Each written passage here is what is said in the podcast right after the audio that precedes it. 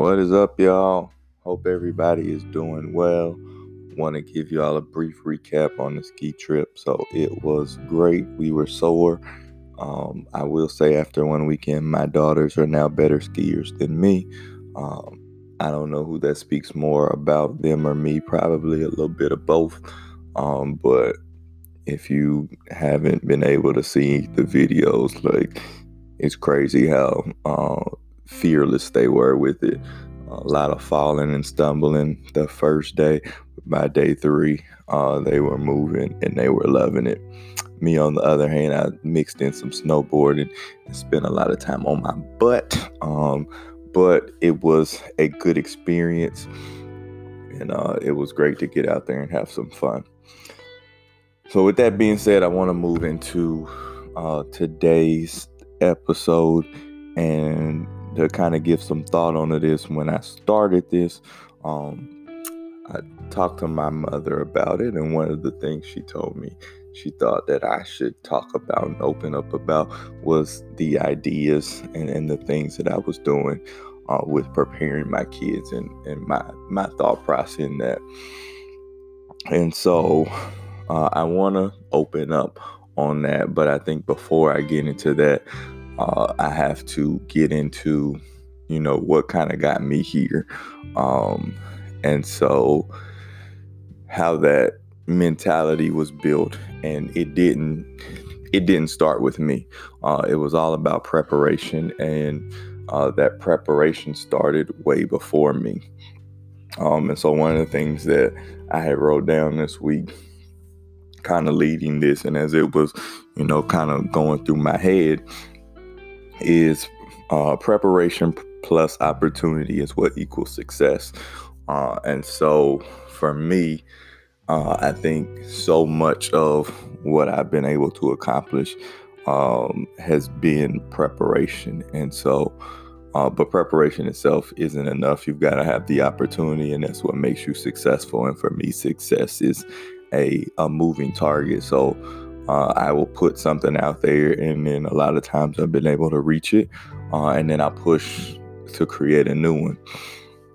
Um, but for me, um, the preparation, the preparation was a process, and uh, it again, it didn't start. It didn't start with me. So the whole point of where I started at was my mom wanted me to talk about my preparation for my kids.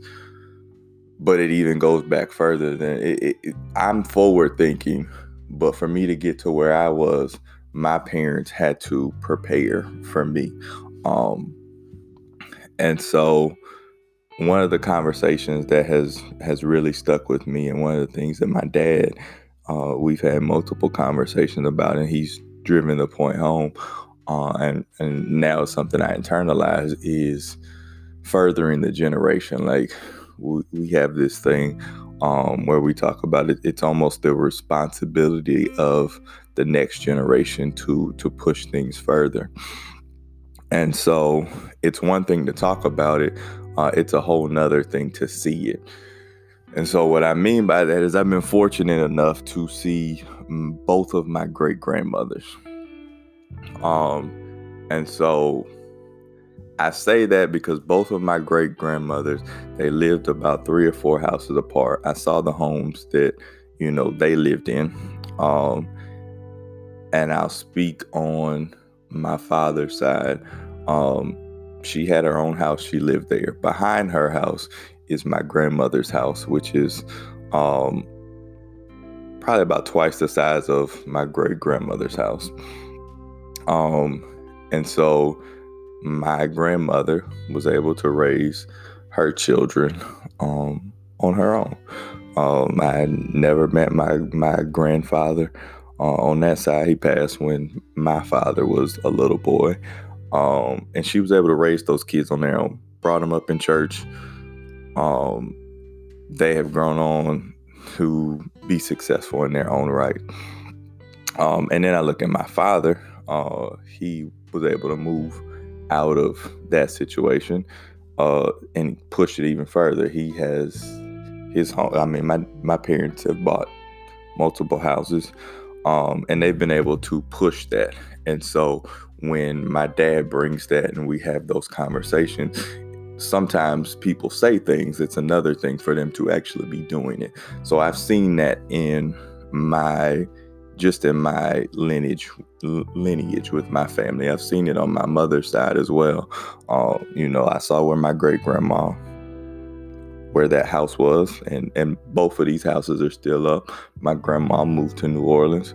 My mom went to college. Uh, and of course, now she's joined with my dad, and they've, you know, done great things in raising me and my brother. Um, and so we were able to see that example um, and see those things. And so when he's when he's teaching me these things and we're having these conversations, I see it, and then it hits home even further uh, because the Bible talks about a wise man leaves an inheritance for his great grandchildren. And so um, my parents uh, are doing things for my children because those are their grandchildren. And so now I've kind of moved into that realm as well, where I'm not just taking care of my kids, but I'm also uh, looking down the road to my grandkids. And so uh, I say all of this to say you have to prepare um, you have to be working towards something. And I think for a lot of people, we don't know exactly what that end goal is. I can say for me, like, I don't know exactly what the end goal is. Uh, what I can say is I've picked a direction. I think I truly believe that every person, that God created every person on this earth uh, with a gift and a talent, and we have to find it and learn how to use it properly in our in our different lanes. And so um, that is a part of like what I'm doing with this podcast is trying to, you know, sharpen this tool because I know at some point I'm going to have to use it. Um, and so that is a part of that process. So for many of us, we we need to be working towards something. We have to find that that direction and move towards it. And so I say get going.